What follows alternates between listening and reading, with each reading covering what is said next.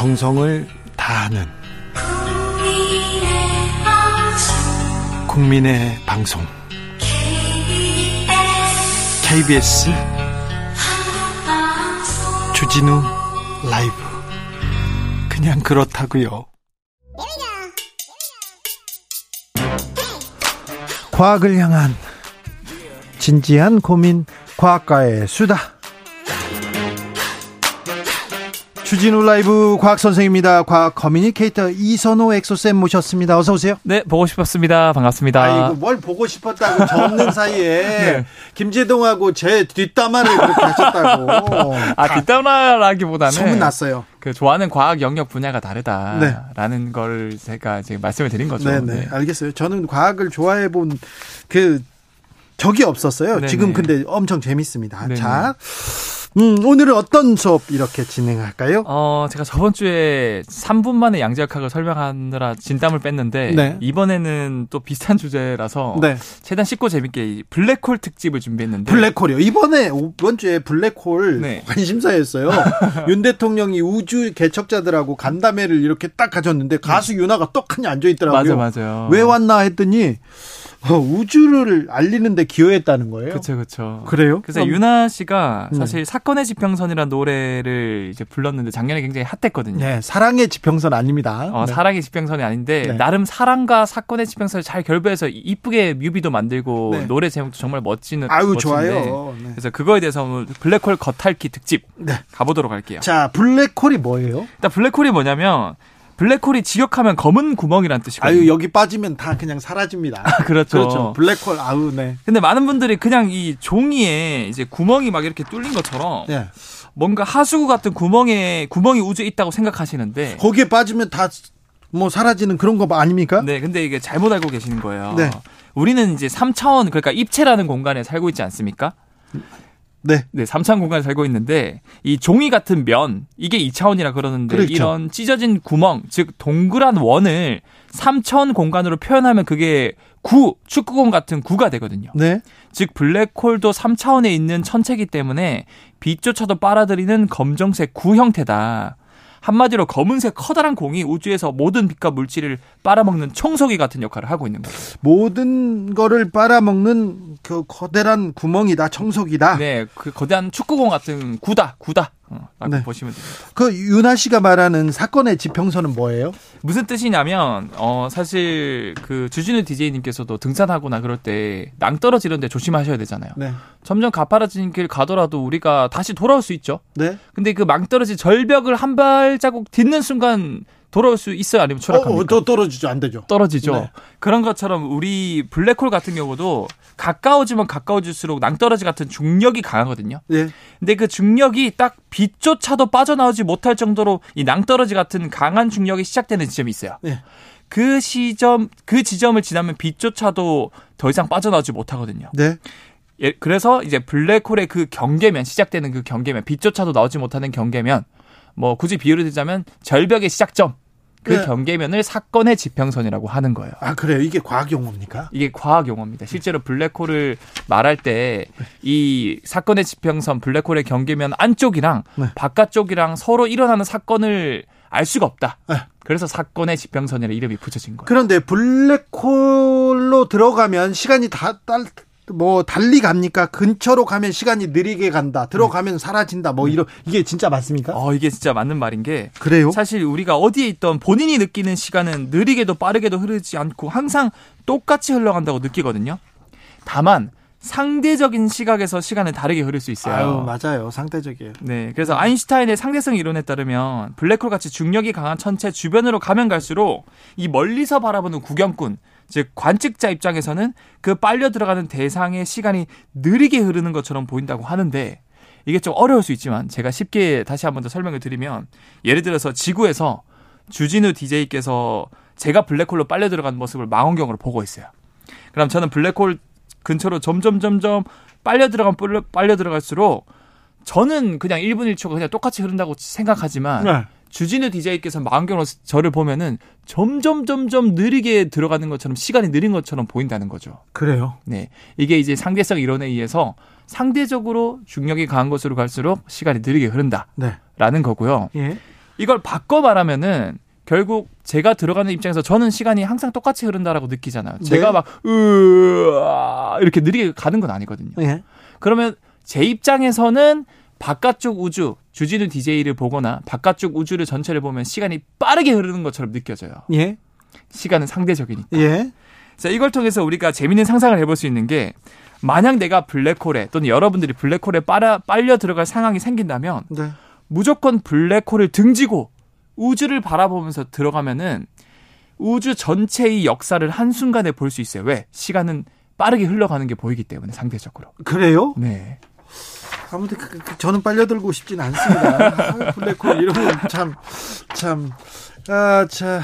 유나 씨의 사라, 사, 사라, 사건의 지평선. 사랑의 지평선, 왜, 사건의 지평선에는 어떤 숨겨진 얘기들이 있습니까? 어, 여러분, 제가, 제가 사실 추천드리고 싶은 게 이 뮤직비디오도 정말 아름다운데. 아, 그래요? 이 가수 유나 씨가 사랑하는 연인 사이의 이별의 상황을 이 블랙홀의 경계면 사건의 지평선으로 들어가는 걸 빗대어서 표현을 했어요. 네. 어, 이건 지극히 저의 개인적인 해석이지만 과학적인 네 과학적인 해석을 제가 해봤어요. 제가 유나 씨한테 물어볼게 나중에. 어꼭 물어봐 주세요. 네, 네. 네. 제가 유나하고 밥도 먹고. 아 진짜요? 네, 그럼요. 어, 그럼 제 해석에 대해서 유나 자 물어볼게요. 자, 어, 자 어, 떤 과학적인 해석입니다. 어떤 거냐면 네. 뮤직비디오에서 이 여자 주인공이랑 남자 주인공 서로 사랑을 했는데. 네. 어, 이 여자 주인공은 남자 주인공을 쳐다보면서 블랙홀의 사건의 지평선으로 뛰어 들어가고요. 네. 반대로 남자 주인공은 그걸 붙잡지 않고 그냥 지구에서 이 사랑하는 여자친구가 블랙홀로 들어가는 모습만 바라봐요. 네. 근데 이게 굉장히 붙잡아야죠. 과학적이고 멋진 게, 어. 어, 딱 연인 관계에서 최선을 다한 쪽과 잘 못해준 쪽이 서로를 생각하는 마음과 비슷한 상황이라고 저는 생각을 했던 게, 네. 잘 못해준 남자 주인공은 헤어지고 나서도 영원히 그녀가 생각나고 미련이 남거든요. 네. 원래 사랑해서 잘 못해준 사람은 나중에 막 헤어지고 그렇죠. 나서도 자 그렇죠. 카톡 보내고 막 네. 그러잖아요. 네. 네. 이건 마치 뮤비 속에서 블랙홀로 떨어지는 여자 주인공을 지구에서 바라보는 남자 주인공 시각에서 이 여자 주인공이 그 중력이 강한 블랙홀 근처로 가면은 제가 아까 말씀드렸잖아요. 네. 시간이 느리게 흐른다고. 네. 그러니까 영원히 그 여자친구가 블랙홀로 들어가는 걸 못 보고 영원히 잊지 못한 마음과 일치하는 것처럼 계속 그 여자친구가 보인다는 거죠. 블랙홀. 반대로 여자는요? 반대로 여자 입장에서는 시간이 빠르게 흐르잖아요. 네. 근데 여주인공이 사건의 지평선으로 빨려 들어갈 때 등지면서 남자 주인공을 쳐다보면서 들어가거든요. 네. 근데 제가 아까 말씀드린 것처럼 등지면서 우주를 보면은 우주는 한순간에 지나간다. 네. 정말 최선을 다해 사랑을 한 입장, 입장은 미련 없이 금방 상대를 잊을 수 있거든요. 그런 것처럼 이 딱 사건의 지평선으로 들어간 여주인공이 블랙홀을 등지고 우주를 바라볼 때 모든 것들이 확 지나가기 때문에 네. 아 이게 최선을 다해 사랑하는 사람이 연인을 금방 잊을 수 있는 상황과 맞아 떨어지는 거다 라고 볼 수 있는 거죠. 최선을 다해서 사랑한 남자가 있어요. 남자가 있어요. 남자가 있어요. 네. 그런데 못 잊죠. 못 뭐. 헤어져. 이렇게 얘기하는데 최선을 다하지 않은 여자가 있어. 네. 근데 빨리 잊고 싶어. 네. 이거는 뭐 이거는 어떻게 할까요? 블랙홀 이론으로. 아 그거는 또 제가 만약에 사건의 지평선 two 노래가 나오면은 네. 거기에 뮤비에 좀 그런 걸 살려보면 좋지 않을까. 그거에 대해서 저도 왜냐면 이 뮤비만 보고 제가 해석을 할 거기 때문에. 아, 사랑의 네. 지평선으로 제가 가사를 금방 쓸 수 있을 것 같아요. 그 남자와 여자 얘기로. 네. 자 블랙홀이 있습니까? 우주에 얼마나 있습니까? 일단 블랙홀은 어, 과학자들의 추론으로 우리 은하에만 해도 수억 개가 넘게 있고요. 진짜요? 그다음 우주 전체는 4천 경 개가 넘게 있다라고 추산을 하고 있어요. 많이 있네요. 그리고 인류 역사상 최초로 2019년도에 블랙홀 촬영에 성공했는데 네. 그 전에 몇 년 전에 영화 인터스텔라라는 영화에서 네. 이 킵손이란 과학자가 나름 과학적으로 시뮬레이션을 해서 상상한 블랙홀 가르강티아를 영화 속에 그려냈어요. 네. 근데 그 상상 속 블랙홀이랑 직접 2019년도에 전파 망원경 8대를 동원해서 찍은 직접 사진 그 사진이랑 정말 비슷하게 나온 거죠. 그러니까요. 네. 블랙홀을 다룬 영화가 인터스텔라였죠. 맞아요. 네. 천만 명이 넘게 봤죠 우리나라에서. 네. 가르강티아는 뭐 아주 오래된 그 고전 작품인데. 네. 아, 네. 아, 2081님께서 운전 중에 화장실이 급해요. 네. 근데 왜 그렇게 시간이 더디 가는 걸까요? 이것도 과학적으로 설명이 가능한가요? 어떻게 보면 예전에 제가 시간의 과학 말씀드렸는데 네. 운전 중에 화장실에 급할 때는 결국에는 너무 그 예민해지고 뇌활성도가 증가하다 보니까 네. 그 순간순간의 그런 장면이나 이런 것들을 기억하다 보니까 그렇죠. 시간이 상대적으로 느리게 흐른다고 생각을 할 수 있는 네. 어, 그런데요. 블랙 홀 관련된 뉴스를 보면요. 네. 블랙홀이 있어요. 근데 네. 블랙홀이 아니라 주변은 좀 빛나고 있어요. 아, 맞아요. 네. 네. 그게 왜 그러냐면 2019년도에 최초로 찍은 사진도 블랙홀이 다 빛을 빨아먹는다고 했는데 주변이 빛나요. 네. 근데 이게 블랙홀이 제가 일종의 청소기라 그랬잖아요. 네. 우리가 뭔가를 먹을 때 그 먹는 음식이 배로 들어가기 전까지 음식이 보이지 않습니까? 네. 그런 것처럼 블랙홀도 특히 이제 은하 중심에 있는 초대 질량 블랙홀 같은 경우는 주변의 별이나 천체를 엄청 먹어요. 네. 그래서 입에 들어가기 전에 사건의 지평선 들어가기 직전까지는 얘네들이 서로 부딪히면서 충돌하면서 반짝반짝 빛나요. 그래서 그 주변이 보이는 거고 사건의 지평선을 넘어가는 순간은 더 이상 탈출하지 못해서 시커멓게 보이는 거고 그래. 즉 그렇게 보이는 원반을 강착 원반이라 그런다. 그래서 주변이 빛나는 거다라고 네. 보시면 될 것 같아요. 알겠어요. 네. 여기까지 할게요. 네, 블랙홀 공부해봤습니다. 블랙홀. 네. 천체 우주 이렇게 궁금하고 관심 갖는 사람들 많죠. 아, 저는 뭐 우주는 네. 너무 이제 사랑 그 자체라서. 그래요? 네. 그리고 관심 가요? 저 우주 그리고 또 다른 작은 우주가 우리 몸을 이루는 세포 아닙니까? 예. 그래서 제가 제일 좋아하는 건 세포 속을 연구하는 거랑 우주를 연구하는 그런 분야를 정말 좋아합니다. 참 신기한 분들도 많다. 여러 관심사가 있다 이런 생각해 봅니다. 네. 과학 선생님 이선호 엑소 쌤이었습니다. 감사합니다. 네, 감사합니다. 교통정보센터 다녀오겠습니다. 김한나 씨.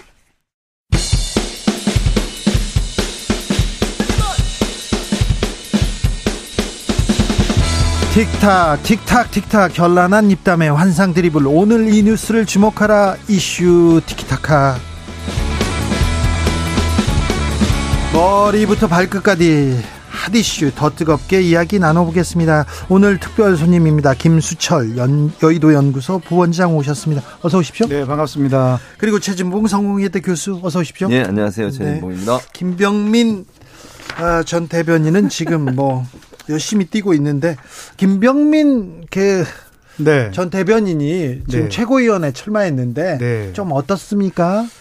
어 생각보다 그 김기현 대표하고 약간 좀 그 조합이 맞아가지고. 네, 친윤계 후보라면서요? 네, 그렇습니다. 그래서 당내 여러 당원들 행사들을 거의 함께 같이 다니, 다니고 같이 다니면서 네. 또 이제 보니까 오늘 아침에도 뭐 MBN 방송이나 아 죄송합니다 각종 방송 활동을 하면서 네. 이두 가지를 잘 조화롭게 하면서 선거운동을 효율적으로 하고 있는 것 같습니다. 그래요? 네네. 윤핵관들이 그렇게 좋아하지도 않았던 것 같은데 막 안 쓰던데 아. 그런데 윤핵관은 맞거든요. 거기에서도 좀 개파가 좀 나누니까. 아니 이제 그게 이제 뭐 약간의 농공 행상이나 네. 또 자리를 줄 때는 그 사람의 능력이나 자질 이런 게 중요하지 않겠어요. 또 네. 때가 있고 그래서 네. 저는 크게 쓰일 것으로 생각하고 있습니다. 알겠습니다. 네 그런데 네. 기, 그 국민의힘 당권 레이스에서는 KTX 땅 의혹이 굉장히 큰 네. 화두로 떠오릅니다. 일단 제가 이제 어제 주목하고 있는 바가 있거든요. 터널이 땅 밑으로 지나갔느냐 아니면 땅 옆으로 지나갔느냐 이게 예. 저는 굉장히 중요하다고 생각을 하는데 황교안 대표께서 황교안 후보께서 TV 토론에서 네. 터널 입구가 이제 땅, 그 땅에 걸쳐 있다. 네. 이렇게 말씀하시고, 그건 굉장히 중요한 의미를 지니는 게 그의 개발의 그 확장 개발의 어떤 가능성과 관련해서 중요한 이야기인데 거기에 대해서 진도가 나가지 않은 걸 보니까 네. 아, 뭐땅 밑으로 지나가는 게 맞지 않나 생각을 가지고 있습니다. 교수님 어떻게 보십니까? 뭐 이거는 이제 논란이 될 것 같아요 앞으로도 뭐 황교안 후보 같은 황교안 후보가 지금 이 문제를 계속 거론을 하고 네. 있잖아요. 직접 본인이 뭐 사진도 찍었다고 사진도 보여주고 이러면서 네. 김기현 후보가 상당히 좀 곤혹스러워하는 것 같아요. 그렇죠. 네. 그리고 이게 민주당에서 이슈할 이슈하려는 태세를 보이고 있거든요. 예. 그러니까 단순히 이번에 그냥 대표 선거에서 한번 해프닝으로 끝날 수 있는 문제가 아닌 것 같고 진상규명위원회들 그러니까요. 꾸렸어요? 만약에 뭐 지금 상황으로 보면 김기현 후보가 당선될 가능성이 높고 대표가 될 가능성이 높은데 두고두고 이 문제는 계속 이제 국민의힘의 대표가 되시면 민주당 입장에서는 공격의 포인트가 될 가능성이 있어서 네. 그리고 이제 아마 그 민주당이 적극적으로 이 문제를 거론하기 시작하면 또 또 다른 논란이 다제 2단계, 3단계로 진화될 수도 있는 위험성도 있다고 보이거든요. 그래서 음. 지금이 아마 국민의힘 내부에서 있는 일이니까 어느 정도 한계가 있을 수 있지만 민주당 이 문제를 조금 더 깊이 좀 다루고 들여다보지 않을까. 특히 김기현 후보가 만약에 대표가 되시면 조금 이제 그 부분을 강하게 공격하지 않을까 이런 생각이 듭니다. 근데 이제 그 실제로 문재인 정부 때 네. 굉장히 많은 수사를 했거든요. 아, 이 부분에 대해서 아, 이 부분 수사를 했습니다. 이 부분도 다 저 현장에 있는 뭐 당 관련 관련자들 통화를 했더니 음. 실제로 탈탈 털어 수사를 했다고 하는 이야기를 좀 전해 들었고요. 또 한 가지는 지금 제가 전당대 중이잖아요. 근데 네. 민주당이 음. 진상조사단 꾸리고 하는 것은 남의 당 일인데 네. 뭐 다음에 당 대표 되시고 나서 어떻게 할지 모르겠습니다. 지금은 조금 안타깝다는 생각이 좀 듭니다. 그렇습니까? 예, 예. 그런데 음, 국회의원입니다. 국회의원인데 국회의원이 가진 땅이 아, 뭐 1800배가 올랐다. 음. 이런 논란이 조금 계속되는 것은 이해 충돌 논란 또 이어지는 것은 조금 음, 뭐 국민의힘한테는 마이너스는 아 물론이죠. 네. 이것은 김기현 후보나 국민의힘에게 네. 그 악재인 것은 분명하고요. 네. 사실은 저희가 또 이재명 대표에 대해서도 음. 이해 충돌이라든가 그 이런 부분에 대해서 문제제를 하고 하고 있는 상황에서 이 부분에 대해서 악재인 것은 좀 분명해 보이고요. 네. 다만 지금 그 아까 말씀드렸듯이 이제 그 김기현 대표께서 계속 해명을 하고 계시고 설명을 하고 계시고 그렇기 때문에 그것 좀 지켜봐야 된다는 생각이 들고요. 그 지금 이제 문제는 이게 이제 과연 얼마나 경, 전, 전당에 영향을 줄 것이냐 이런 예. 거 아니겠어요? 예. 근데 지금 언뜻 봐서는 그 표가 뭐 어느 후보에게 막 일부러 그러니까 한쪽으로 표썰림이 현상이 있다거나 이렇게 보이지는 않아 보이는 것 같습니다. 네. 그러니까 전체적으로 지금 판세에 영향을 미칠 요소는 아니라고 봐야죠. 그러니까 국민의힘 내부의 대표 선거에 영향을 미친다 그렇게 보진 않아요. 제가. 아, 다만 이제 중도층이라든지 이걸 이제 다 보잖아요 국민들이 네. 오늘 토론회 할 때 또 얘기할 수도 있어요 한교안 대표가 네. 전 대표가 예. 그렇게 되면 이게 언론에 뭐 방송을 타게 되고 또 보도가 되게 되고 누가 어떤 말을 했던 게 나오게 되면 중도층이라든지 지금 현재 국민의힘 당원은 아니지만 그래도 다 보고 있는 거잖아요. 거기에 미치는 영향을 고려해야 된다는 말씀 드리는 거. 왜냐하면 이게 그냥 아까도 말씀드린 민주당이 이걸 그냥 여기서 멈추고 지금은 당내 선거를 하고 있기 때문에 적극적으로 나서진 않지만 준비를 하고 있을 거라고 봐요. 그리고 뭐 지금의 전망으로 보면 김기현 후보가 대표가 될 가능성이 높, 기 때문에 그 이후의 대응을 어떻게 할 거냐는 부분에 있어서는 네. 뭐 이재명 대표에 대한 김기현 어, 후보가 계속 공격도 했었으니까 거기에 대해서 이해충돌 문제라든지 아니면 땅값이 이렇게 올랐던 이유가 만약 KTX 노선이 그 옆을 지나지 않았다면 그렇게 과연 올랐겠느냐 하는 부분에 논란도 있을 수 있거든요. 그래서 그런 부분에 대해서는 더 구체적인 이제 자료라든지 조사가 이루어질 것 같고 옆에 이제 증언들 나올 거라고 저는 생각해요. 그런 부분들은 앞으로 조금씩 조금씩 더 확대되는 양상이 되지 않을까 하는 생각이 들어요. 근데 좀 구체적으로 그 음. 말씀을 좀 드리면 음. 사실 KTX 도 그 노선 자체가 바뀐 게 아니고 네. KTX에 연결되는 도로가 바뀐 거예요. 음. 근데 지금 뭐 언론이나 뭐 이렇게 말씀하시는 분들은 KTX의 노선 자체가 변경된 것처럼 이야기를 하고 있는데 그건 좀 잘못돼서 좀 알겠습니다. 짚고 네. 싶습니다. 네. 아, KTX 노선이 아니라 음. KTX로 가는 길이 길, 도로가 이게 네, 도, 도로가 음. 이제 맹지로 갔느냐 아니면 원래 계획된 도로로 갔느냐 이게 쟁점인 거죠. 원래 계획된 도로는 직선 김, 예, 김기현 아, 니은자형이었고 음. 네. 그다음에 이제 바뀐 도로는 음. 이제 기획자형이었는데 네. 그거 자체가 이제 김기현 후보의 예, 땅과 연관돼 예, 있느냐 그런 않느냐 이런 문제이고 음. 그 땅이 직접 진짜 터널 김기현 후보의 주장처럼 터널로 들어가서 밑으로만 들어간다고 하면 그 땅의 가치가 영향이 미치지 않기 때문에 그 부분에 대해서 해명이 되면 저는 좀 그 논란이 잦아들지 않을까 하는 생각을 갖고 있습니다. 아무튼 뭐 울산시장 고문 변호사 때 이렇게 딴, 아, 산 땅인데 네. 울산시장도 했고요. 또 국토위 위원 간사를 지냈습니다. 그 간사 아, 시절에 이렇게 노선이 바뀌었다 이런 얘기가 나오는데 이해 충돌 얘기는 따라다닐 것 같습니다. 저는 박덕흠 의원 이렇게 바로 생각나거든요. 음. 그래서 이 부분은 국민의힘한테도 전혀 도움이 되지 않을 텐데 그런 음. 생각을 조금 해봅니다. 음, 국민의힘 전당대회 얘기는 어, 여기까지 하고요. 최고위원 선거에서는 어떤 변수가 있을까요? 일단 그 1인 2표를 찍기 때문에 네. 말하자면 그 조직적 영향력 하에서 누가 누가 짝짓기를 하느냐가 굉장히 중요해 보일 겁니다. 그렇습니다. 네, 그런데 이제 오늘 아침에 조수준 후보가 말씀하시는 거 보니까 본인이 다 될 것처럼 이야기가 언론에 나오니까 누구나 다 자기가 된다고 네, 하죠. 그런데 그게 이제 함정이 될 수 있는 게 다른 후보끼리 짝지어지거나 어떤 조직적 영향력을 가진 분이 다른 조합을 꾸리게 되면 네. 의외의 결과가 나올 수가 있고 음. 그다음에 지금 이제 김용태 허은하 후보가 보니까 사이를 두고 다 싸우는 것 같아요, 사실은. 네. 그래서 그 사이에 과연 누구를 넣을 것이냐. 근데 두 명다 넣을, 넣을, 넣으려고 했을 때 어떤 결과가 올 것이냐. 뭐 이런 게 좀 주목돼서 보고 있습니다. 교수님은 어떤 뭐. 그러니까 저는 이제 뭐 저는 사실은 김병민이 될까 안 될까 제일 걱정이긴 해요. 네. 요즘 뭐 지지율이 별로 안 나와가지고 약간 걱정이 되긴 합니다. 아, 그렇습니까? 네. 최고위원 돼가지고 짝 이름, 이름은 어떻게 하려고 그래, 교수님? 음? 그렇다 하더라도 제가 네. 이제 밀었으니까. 네. 근데 어쨌든 뭐 지금 얘기하신 것처럼 1인 2표제이기 때문에 네. 변수가 있긴 해요, 분명히. 그리고 음. 이제 또 한 명은 반드시 여성이어야 되잖아요. 또 그 부분도 네. 하나의 변수가 될 수 있는 부분도 있거든요. 그래서 지금 저 의외로 뭐 그냥 지지율 예전까지 나온 지지율 뭐 민영선 후보 가장 앞장서는 걸로 나와서 그것도 좀 의외라는 생각도 들어요 개인적으로. 그러게요. 그게 과연 국민의힘이 좋은 건가 하는 네. 생각은 개인적으로 듭니다. 아니요 저는 네. 그 민영선 후보가 음. 보니까 목포 출신인데 음. 본인이 요즘 하고 있는 게 이제 귀순용사라는 거예요. 음. 호남의 강을 건너서 자기가 왔으니까 잘 해보겠다는데 그분 연설이 굉장히 좀 재밌습니다. 뭐냐면 옛날에 했던 연설, 막 그 DJ를 흉내냈던 연설 뭐 이렇게 하면서 연설 자체가 소구력이 높고 음. 그 연설이 또 유튜브나 언론을 타면서 유튜브에서 지금 뭐큰 네. 반향이 있다고 하는데 네.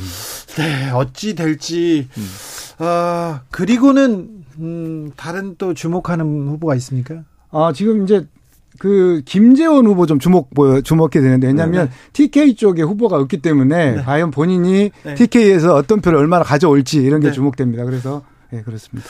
아, 자 민주당은 뭐 계속해서 이재명 체포 동의안 얘기를 하는데요. 지금 계속해서 정치 뉴스는 뭐 다른 얘기 없습니다. 정책 음. 얘기도 없고요. 어, 그냥 국민의힘 경선 얘기 그리고 음. 이재명 대표 그 어, 사법 처리가 어떻게 되는지 그 얘기가 계속 나옵니다. 어, 이번 한 주는 어떻게 흘러갈 것 같습니까? 민주당은 뭐 민주당은 뭐 별 변화 없을 것 같아요. 그러니까 지금의 단일 대우가 계속 갈 것 같고 어제 뭐 서른 의원이 나와서 인터뷰에서 그런 얘기 했잖아요. 네. 부결된다라고 네. 얘기를 했고 아마 단일 대우 형성에서 부결적으로 결정이 된 것 같고요. 그래서 아마 그 당론을 채택하지 않고 당론 채택하면 또 이제 뭐 방탄이다 이런 비판도 있을 수 있으니까 네. 자율투표에 맡기되 아마 뭐 특별히 반발표 없이 부결되는 쪽으로 결정이 될 것 같고 빠른 시간 안에 하고 싶어 하는 것 같아요. 그래서 이 문제가 일단 일단락 돼야 되니까 물론 뭐 검찰 제가 볼 땐 검찰이 또 2차, 3차 구속영장 청구할 가능성이 남아 있어서 거기에 대한 대비도 해야 되겠지만 네. 1차적으로 이번에 청구된 구속영장은 부결이 될 가능성이 높다. 그래서 특별히 뭐 민주당 내부에 큰뭐 혼란이라든지 뭐 분열이라든지 이런 양상은 보이지 않고 있다고 보여집니다. 여의도 연구소는 어떻게 분석합니까? 답은 이미 정해져 음. 있는 것 같다. 음. 네. 그리고 이재명 대표가 상당히 애를 많이 쓰고 있다. 공을 네. 들이고 있다는 생각이 좀 드는 게 네. 사실은 이제 이제 그 내부 이야기를 들어보니까 이재명 대표가 의원들을 좀 많이 무시했다고 합니다. 그동안. 국회의원들을 보면서 무시요? 살, 네, 살갑게 대우자 대우, 대우, 하지 않고. 네. 그런데 이번 기회에 본인이 좀 급하니까 밥도 먹고 차도 마시고 찾아가고 편지 쓰고 문자 보내고 또 마음의 빚이 있다고 하면서 네. 이제 뭐 이렇게 다독이다 보니까 사실 이런 단일 대우가 나오게 된 것 같고요. 사실 읍소 읍소 전략을 쓰고 있는 게좀 먹히고 있다 이런 생각이 들고요. 네. 지난 노웅래 의원은 편 의원이었잖아요. 그래도 네. 체포 동의안이 이제 부결됐지 않습니까? 네. 그러면 당 대표인 상황에서 음. 이재명 대표의 체포 동의안이 부결될 가능성은 거의 가결될 가능성은 거의 없다 이렇게 보여지고요. 여의도 연구소도 그렇게 보시는군요. 민주당도 그렇게 봅니다. 아. 그런데 여기서 한 가지 우리가 봐야 될 게 있는 것 같습니다. 왜냐하면 지금 이게 총선을 염두에 두는 사람들 입장에서 보면 아직 또 좀 변곡점이 남아있다 생각이 좀 드는 게 지금 상황에서는 단일 대우로 가겠지만 총선을 앞둔 상황에서는 요즘 지지율이 민주당 지지율이 생각보다 많이 하락하고 있지 않습니까? 그래서 지금 이 건에 대해서는 뭐 단일 대우를 형성을 해서 부결을 시키겠지만 시간이 갈수록 당내 갈등이나 분열 요소도 있다. 특히 이제 이번 4월 달에 원내대표 선거가 있지 않습니까? 예. 그런 경우에는 자연스럽게 비명계의 목소리도 나올 수 있다라는 말씀을 드리고 싶습니다. 민주당의 하락세에 대해서는 어떻게 보십니까? 그러니까 민주당의 하락세라는 게 그 이제 여론조사인데 여론조사가 여러 군데서 이루어지고 있잖아요. 물론 뭐 대체적으로 하락세다 이렇게 뭐 얘기는 할 수 있는데 네? 거기에 대한 이제 뭐 예를 들어서 그 표집 과정에서 진보 보수로 분류되는 분들의 표집이 약간의 차이가 있을 수 있고요. 그런 부분에 있어서 보수가 좀 더 과표집되는 부분도 있고 또 이런 부분이 있어서 지금 민주당 내부에서 분석하기는 크게 차이가 없다고 봐요. 현재로서는. 그러니까 지금 이제 상징적으로 저는 이제 우려되는 건 이런 거예요. 소위 보수 언론들이 어떤 특정한 어, 어떤 여론조사 기관이 아주 차이나는 아주 튄다고 우리가 보통 표현하잖아요. 그걸 인용해 가지고 활용해서 계속 그걸 확대 재생산하는 위험성이 있지 않을까 하는 걱정은 되는데 네. 기본적으로 어, 민주당 내부에서는 지지율에 큰 격차가 있다고 보지 않습니다. 큰 격차는 없더라도 네. 윤석열 하락세로. 대통령 지지율이 음. 이렇게 지지율이 음. 낮은 편이잖아요. 그런데 그 반대급부를 민주당한테 그런 민주당한테 눈을 돌려야 되는데 음. 민주당이 그그 지지 그 그러니까 그 반대급부를 바, 예, 응. 받아 받아가지는 않습니다. 그걸 못 하고 있다고 보는 거죠. 이게 사실은 민주당을 지지하고 진보정이 있는 사람들도 민주당이 효용성을 보이지 못했다는 부분에 대한 불만이라고 그렇죠. 봐요. 네. 그러니까 그런 부분들을 민주당이 차근차근 해 나가야 된다고 보고요. 뭐 예컨대 이번에 노란 봉투법 뭐 통과라든지 네. 또는 관련된 법안에 열심히 하는 부분 또 특검 관련 쌍특검 관련된 부분 이런 부분들을 좀 더 치고 나가야 된다. 그것이 지지층을 결집할 수 있는 방법인데 거기에 좀 미온적인 부분이 있어요. 그런 부분이 사실은 지지를 좀 떨어뜨린 요소로 작용한다고 볼 수 있겠죠. 어떻게 보십니까? 그 사실은 소폭이냐 뭐 음. 중폭이냐 대폭이냐는 논란이 여기가 있지만 민주당 지지율이 하락하는 게 맞다고 생각을 하고 음. 있거든요. 왜냐하면 실제로 그 이런 이런 이재명 대표 여러 가지 뭐 비리 혐의에 대한 구속 영장이 청구되고 있는 상황 자체가 어떻게 보면 뭐 이낙연 후보를 지지했던 사람들도 보면 입장에서 보면 동의하기 어려운 부분이 있을 것이고 전통적인 민주당 지지층 지지층들이 갖고 있는 어떤 정의로움이냐 양, 양심적 이런 문제에 보면 사실은 조금은 동의하기 어려운 부분이 있기 때문에 저는 이것을 애써 감추려 하기보다는 우리 자연스럽게 받아들이는 게 오히려 민주당한테 더, 더 좋게 될 거라는 생각을 갖고 있습니다. 네. 음, 그렇군요. 네. 네. 국민의힘에서는 그 민주당이 잘하고 있다고 이렇게 생각하시나요? 아니요. 민주당은 잘못하고 있죠. 민주당은 원칙을 일단 깨고 있지 않습니까? 왜냐하면 당헌 단계 기소가 되면 아직 기소는 아직 안 됐습니다만 기소가 되면 당 대표를 내려야 돼, 놔야 되는 그 당의 당헌상의 규정이 있고 또 이재명 대표가 사실 약속을 좀 안 지키고 있잖아요 지금 왜냐하면 불체포 동의안 관련해서 대선 때 공약도 내세우고 지방선거 때 가서 불체포 동원을 내려놓겠다고 했는데 그 약속을 안 지키는 이런 민주당의 모습이 아니, 당헌 당규 네. 그렇게 안 돼 있고 네. 당헌 당규의 정치적 탄압이라든지 정치적 아, 목적의 네, 억압이 있을 예외 조항이 있기는 하지만 네, 당, 실제로는 기, 원칙은 그러니까. 기소되면 아니 네. 원칙이 아니라 그 예외 조항이 있으니까 그 예외 조항을 적용하는 거고요 지금 말씀하신 것처럼 불체포 특권을 내려놓겠다고 한 것도 개인 비리의 문제인데 물론 국민의힘은 이재명 대표에서 그렇게 얘기하지만 민주당이나 이재명 대표 입장에서는 죄가 없는 사람을 정치적 이유와 목적으로 검찰들을 이용해서 탄압하고 있다고 보고 있기 때문에 네. 관점의 차이인 거예요. 아니, 국민들이 과연 그렇게 생각할까요? 국민들은 국민도 많아요. 아니 근데 많겠지만 네. 우리가 국민들에게 세세한 것을 잘 모르시는 의원들이 네. 그 국민들 입장에서 보면 음. 공약상을 안 지키는 건 분명한 거죠. 아니 아니 공약이라고 네. 하는 것이 아까도 네. 말씀드렸잖아요. 개인적인 비리의 문제인데 예를 들면 이재명 대표가 물적 증거를 가지고서 뭐 범죄를 저질렀던 증거가 나온 것도 아니고 유동규하고 남욱의 두 사람이 증언밖에 없어요. 김만배가 했던 말을 받아서 했는데 김만배는 거기에 대해서 동의를 안 하고 있어요. 이렇게 증거가 없는 상태에서 일방적으로 무슨 비리가 있는 것처럼 얘기하는 것 자체도 문제라고 얘기하는 저는 거예요. 증거에는 물적 증거, 인적 증거가 있거든요. 음. 인적 증거도 굉장히 중요한 부분의 증거가 그 되는데 네. 그분들의 말씀 정진상이나 김용 이런 사람의 말씀 이야기도 굉장히 중요한 증거인데 네. 그것을 그것이 없다고 해서 물적 물적 증거만 있다. 아니, 아니 국민의힘 그 누구한테 들어서 한 얘기인데 네. 먼저 했던 사람의 말이 아니라고 얘기하고 있다. 여기서 거예요. 마무리하고요. 네. 국민의힘 최고위원 선거 얘기했어요. 네. 민영삼 17, 김재원 16, 조수진 15 이렇게 나왔다고. 어, 퍼블릭 오피니언이 여론 한국 여론 평판 연구소에 의뢰해서 지난 2월 18일 19일 양일간 국민의힘 당원 422명 대상으로 실시했습니다. 자세한 내용 중앙선거 여론조사 심의위원회 홈페이지 참조하시면 됩니다. 두 분 감사합니다. 감사합니다. 어, 네. 저는 내일 돌아옵니다. 지금까지 주준이었습니다.